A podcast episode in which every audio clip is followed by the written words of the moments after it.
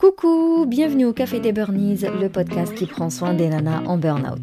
Je m'appelle Sarah, je suis dealeuse de PEPS pour nanas épuisées grâce à mon expertise d'infirmière, de naturopathe, de coach en résilience et ma passion pour la trichothérapie. Ma mission est de t'aider à déculpabiliser, à sortir de ton isolement, à retrouver ta confiance en toi et reprendre goût à la vie. Alors chaque semaine, que ce soit en solo avec une nana inspirante, on parlera dévalorisation, échec, harcèlement, mal-être, mais aussi résilience, espoir, épanouissement, reconversion et bien sûr trichothérapie. Si tu ne sais pas par où commencer pour remonter la pente, je te donne rendez-vous le 29 octobre euh, où j'anime une conférence pour vous partager vraiment les 5 étapes euh, essentielles, les 5 trucs à faire pour créer votre propre bouclier anti-burnout. Tu trouveras le lien dans le descriptif. Maintenant, détends les épaules, cohérence cardiaque et profite pleinement de cet épisode.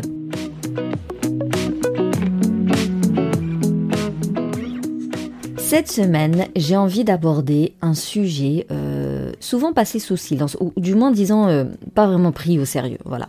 Euh, déjà que le burn-out, il n'est pas très pris au sérieux, mais alors le burn-out chez les parents l'est encore moins. on n'a qu'à voir l'Organisation mondiale de la santé qui ne le reconnaît pas, donc elle reconnaît l'épuisement lié au travail professionnel, mais elle ne reconnaît pas réellement le travail de la maison, le travail domestique et le travail parental. Donc déjà, rien que ça, ça pose problème parce que du coup, toi, quand tu, vas voir un, euh, comment dire, un, employeur ou euh, même ton médecin traitant, parfois, bah, malheureusement, euh, beaucoup ne sont pas du tout sensibles à cette question et ils trouvent que bah, c'est un peu des problèmes de riches entre guillemets et que ça n'existe pas et que on est une génération de petite nature, voyez-vous. Donc, même si être parent, c'est peut-être un épisode qui va pas concerner tout le monde du coup, mais voilà, c'est pas grave, hein, il y en a 100 autres qui concernent un peu tout le monde. Je, je voulais vraiment voilà faire un petit aparté pour euh, le burn-out parental parce que certains, c'est gratifiant d'être parent, euh, c'est pas moi qui vais dire le contraire, je, m'éclate avec mes enfants, je leur fais école à la maison, je les, ai allaités jusqu'à deux ans et demi, euh, jusqu'à aujourd'hui la petite faut encore un peu de cododo, donc vraiment je me suis donné à fond et je, je le fais pas parce que je, je le subis ou parce qu'on me l'a imposé, je le fais parce que j'en ai envie, parce que ça me donne de la satisfaction parce que ça me fait grandir, parce que euh, euh, je me suis euh, reprise en main hein, grâce à ma maternité. Donc c'est un truc super cool.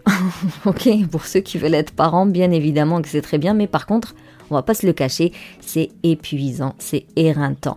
Euh, il y a des chiffres pour ça. En, 2022, en février, ils ont signalé quand même 40% des mères en France qui ressentent des sentiments liés au burn-out parental.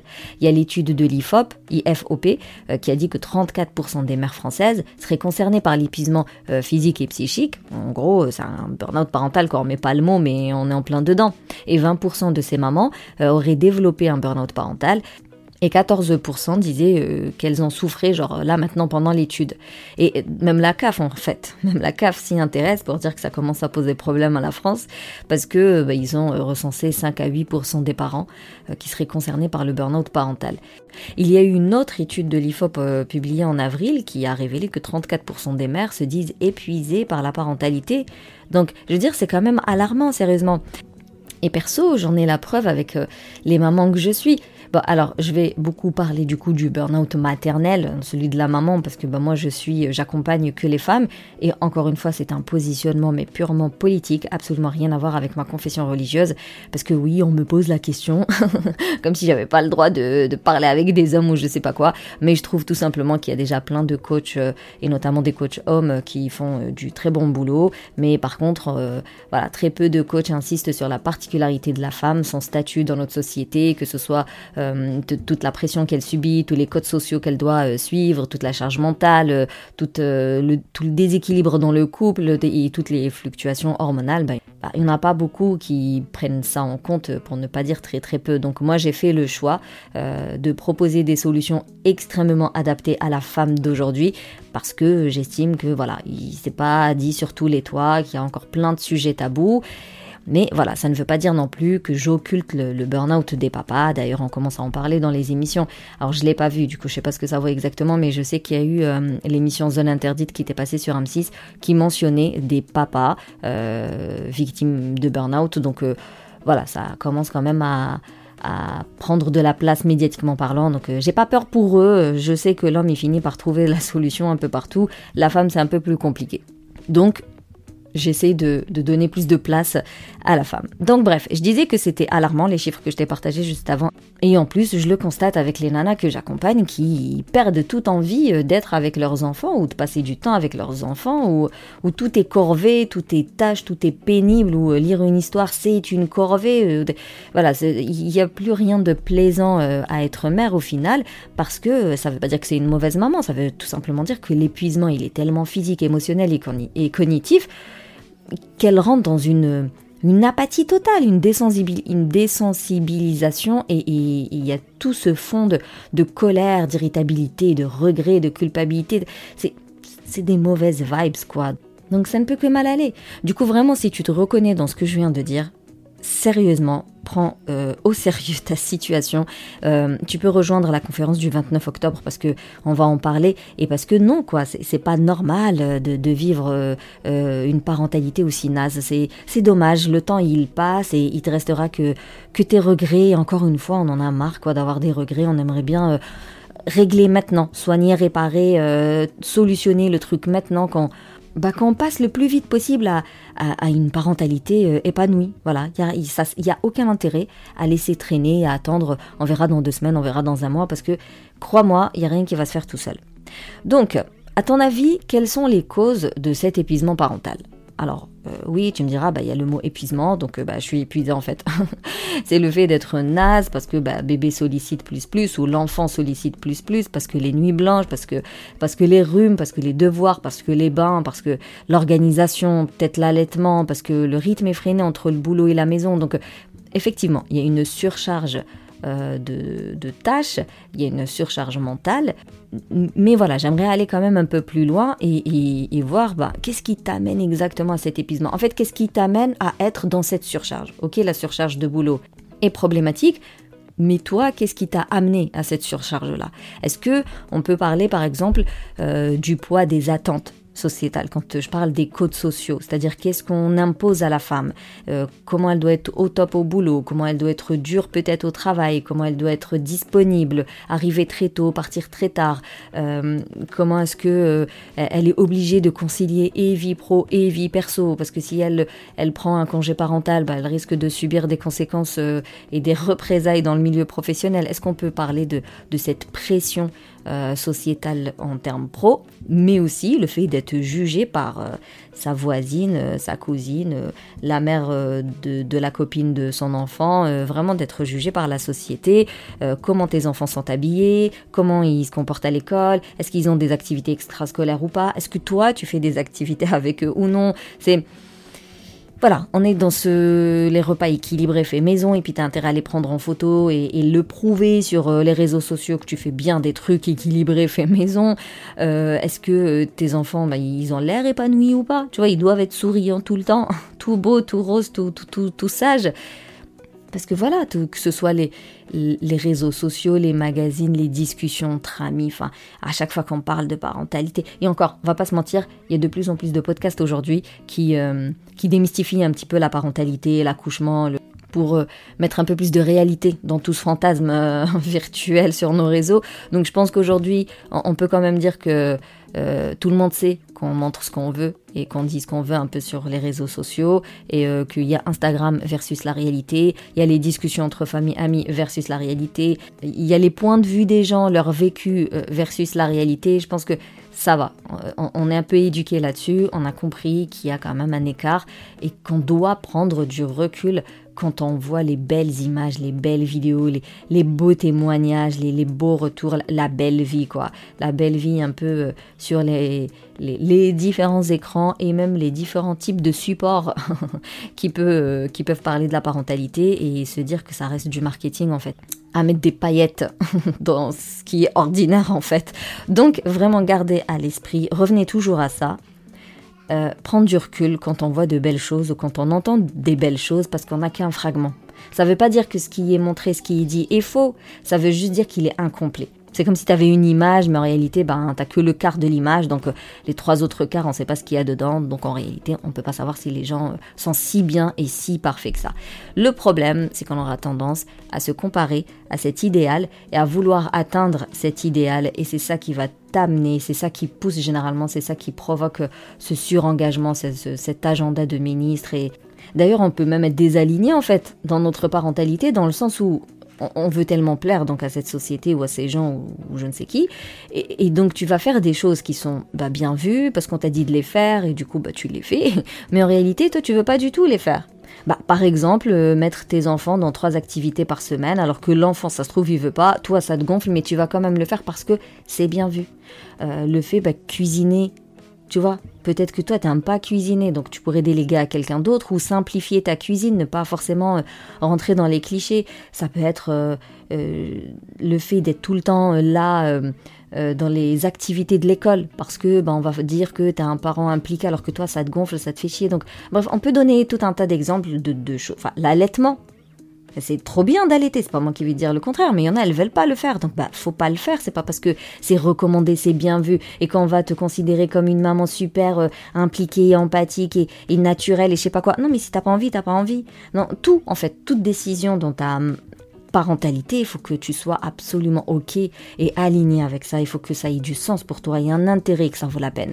Mais la peine par rapport à toi, toi et ton enfant, ta relation avec ton enfant, pas euh, ça vaut la peine par rapport au regard des autres. Donc à se demander aussi si l'épuisement parental n'est pas euh, lié à ce, désalignement parce que ben, on fait les choses alors qu'on n'en a pas du tout envie, alors que c'est pas du tout euh, dans nos valeurs. Ça peut être aussi un manque de soutien euh, de la part de la famille, des amis ou, voilà ta communauté qui peut te laisser un peu euh, te sentir isolé et surtout bah, submergé, euh, ou peut-être même un manque de demande d'aide, un manque de, de déléguer finalement, c'est-à-dire que tu pars du principe que tu dois tout gérer toute seule, comme une warrior, comme une guerrière, tu vois, parce que tu gères euh, la fougère, comme dirait l'autre. Et à aucun moment tu vas demander de l'aide parce que ça ne se fait pas. Parce que ça veut dire que euh, je gère mal parce que j'y arrive pas, donc euh, je veux pas que les gens se disent que je n'y arrive pas, donc je ne demande pas de l'aide, je vais me débrouiller et ça va aller. Et bien sûr, tu ne délègues pas, soit parce que tu ne veux pas, pareil, qu'on dise que tu n'y arrives pas toute seule, soit bah, genre perfectionniste, si je lui délègue, il le fera pas correctement, blablabla, et donc tu es là dans ton cercle vicieux à te surcharger de boulot alors qu'en réalité tu peux, soit demander de l'aide, soit déléguer. Et puis, je finirai par euh, The raison. c'est le fait de, d'avoir bah, zéro temps pour toi, te négliger au plus haut point pour t'occuper des autres. Et là, on revient à cette voiture qu'on ne vidange pas, où on vérifie pas les niveaux d'huile, on change pas les plaquettes de frein, je sais pas moi, on lui met pas le bon carburant. Vraiment, cette voiture où dont on s'occupe pas du tout, euh, forcément elle va rouler, mais à un moment donné, euh, elle va euh, s'arrêter en pleine autoroute et tu seras bien dans la mierdasse. Donc je sais que c'est déjà compliqué d'être parent, c'est déjà compliqué de fournir de l'énergie et du temps pour tous ces gremlins. Donc tu vas me dire où est-ce que je vais trouver du temps pour moi, pour me ressourcer, pour me, me, régénérer, pour me recharger, ne serait-ce que pour une sieste de 10 minutes ou, ou je sais pas moi, une petite balade de 10 minutes où juste je sors euh, dans mon jardin si j'en ai un ou dans mon balcon où je sors la tête de la fenêtre pendant quelques minutes où je regarde les nuages passer. Mais en réalité, tu dois te dire que t'as pas le choix. C'est ça, en fait. C'est que euh, prendre soin de ta personne, c'est pas facultatif, c'est pas optionnel, c'est pas si j'ai le temps. Prendre soin de toi, c'est indispensable ça fait partie des, un peu comme respirer. Euh, c'est des trucs super importants. Imaginons tu avais une maladie chronique. Bien sûr, je vous je souhaite à personne. Hein. Mais imaginons on a une maladie qui nous pousse à aller chez le médecin régulièrement, l'hôpital régulièrement, prise de sang, blablabla. Bah tu le ferais. Que tu sois parent ou pas parent, tu vas le faire, tu vas y aller à tes rendez-vous. Et aucun, on est bien d'accord, tu te démerderas pour aller à tes rendez-vous. Bah prendre soin de soi, c'est un peu ça. Parce que t'as pas le choix. T'as pas le choix. C'est-à-dire que si tu t'occupes des autres et que tu te négliges, à un moment donné ou un autre, il va y avoir ce déséquilibre et, il va y avoir euh, bah, cette voiture qui, qui tombe en panne. Donc tu vas finir par faire ton burn-out. C'est qu'une question de temps. Vraiment, comprends-le, c'est qu'une question de temps. Si on se néglige, ce n'est qu'une question de temps. Donc, il faut prendre soin de soi. Mais bien sûr, il faut adapter tes objectifs, tu les adaptes à tes journées, tu les adaptes à tes besoins, à ce que tu es capable de faire aujourd'hui, aux personnes qui t'entourent aujourd'hui, à tes, possibilités. Et c'est encore pour ça que vraiment, je t'encourage à réserver ta place à la conférence du 29 octobre, parce que du coup, on va en parler des, des, étapes à suivre pour euh, bien choisir ta routine et, pour euh, bien créer en réalité ton bouclier anti-burnout. Mais je peux déjà te partager euh, trois conseils. Le premier, c'est de rejoindre un groupe de parole. Super important, un groupe de parole, un groupe de soutien qui soit en mode visio, en réel, par écrit, qu'importe. Faut vraiment sortir de, de ton isolement et aller voir d'autres parents ou pas forcément, hein, d'autres personnes qui vivent un épuisement comme toi là, si toi tu fais pas partie de la safe place, bah clairement, euh, pourquoi? Pourquoi tu fais pas partie de la communauté safe place? Donc je te mettrai le lien dans le descriptif. Mais rejoins, c'est une communauté très très loin des réseaux sociaux, même si ça ressemble dans, dans le sens où voilà, il y a des posts, il y a des commentaires, tu vois, faut, faut bien qu'on échange. Le but c'est d'échanger. Euh, donc vraiment, il faut faire partie de cette communauté. Elle est offerte. Tu déposes et tu prends ce dont tu as besoin. Tu as des défis à relever. Donc vraiment, si tu fais pas partie de la safe place, why Ensuite, va falloir se déconnecter un maximum, limiter le temps sur les réseaux sociaux ou alors suivre des comptes vraiment qui montrent une image réaliste de la parentalité, écouter des podcasts qui parlent de la parentalité, et toujours, toujours euh, prendre du recul quand, par exemple, tu es en train de regarder quelque chose et que tu as ce, ce truc, ce moment où tu dis, purée, je suis vraiment très loin, quoi. je, suis trop naze, ma vie, elle est trop nulle, regarde comment elle sait bien, j'aimerais trop être comme ça. Alors, Là, il y a une petite différence. Euh, tu peux être inspiré par des gens pour te t'encourager. Mais dès qu'il y a des petits sentiments un peu de, de mépris envers soi, de, un peu de dénigrement ou de se sous-estimer, voilà, dès qu'il y a des mauvaises ondes, encore une fois, tu prends du recul en te disant mais tu connais pas du tout la vie de la dame, on sait pas du tout ce qui se cache derrière cette belle image ou ce beau réel ou je sais pas ce beau live, j'en sais rien, cette vidéo YouTube. Bref, vraiment rappelle-toi qu'il faut prendre du recul. Et enfin, redéfinir un peu la parentalité. La parentalité qui, nous est vendue aujourd'hui, est-ce qu'elle est réellement... Euh, euh, déjà, est-ce qu'il n'y a que cette parentalité-là? Peut-être qu'il y en a d'autres et que toi tu peux choisir euh, une autre parentalité qui va te correspondre beaucoup mieux et qui va te demander beaucoup moins d'énergie redéfinir aussi euh, euh, tes priorités, c'est-à-dire est-ce que ton enfant aujourd'hui a besoin de matériel, est-ce qu'il a besoin de 15 000 activités, de 75 000 livres, de, de, de je sais pas combien de jeux, de, ou est-ce qu'il a juste besoin que, que, tu lui souris, que tu lui lises un livre et que tu sortes te balader avec lui? Vraiment, il y a, on dirait que j'oriente un peu la réponse, mais redéfinis ta parentalité. Sors des standards, sors de du classico-classique, je sais pas, sors de de, cette euh, recette qu'on nous vend, le, truc là un peu parfait. Euh, sors de là et fais-toi ta propre parentalité. Encore une fois, moi quand je dis aux gens que je fais école à la maison, il y a personne qui... Enfin, il y a personne, j'exagère, mais il y a très peu de personnes qui me comprennent ou alors qui trouvent ça super dur. Pourtant, moi, ce que je trouve dur, c'est me lever tous les matins, euh, déposer mes enfants, il les récupérer le soir, il les remettre le lendemain.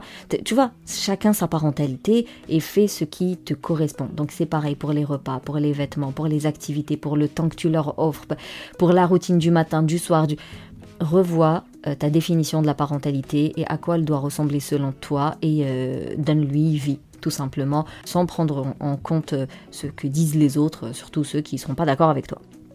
Bien évidemment, on reste toujours dans la bientraitance de l'enfant, dans son équilibre et dans son bien-être. En tout cas, si tu veux découvrir des stratégies plus approfondies pour euh, sortir du burn-out et euh, retrouver un équilibre dans, dans ta vie, euh, que ce soit de, de, célibataire ou de maman, de maman solo, qu'importe, vraiment inscris-toi au webinaire du 29 octobre. On prendra le temps d'en discuter. Et bien sûr, tu trouveras toutes les infos dans le descriptif de l'épisode.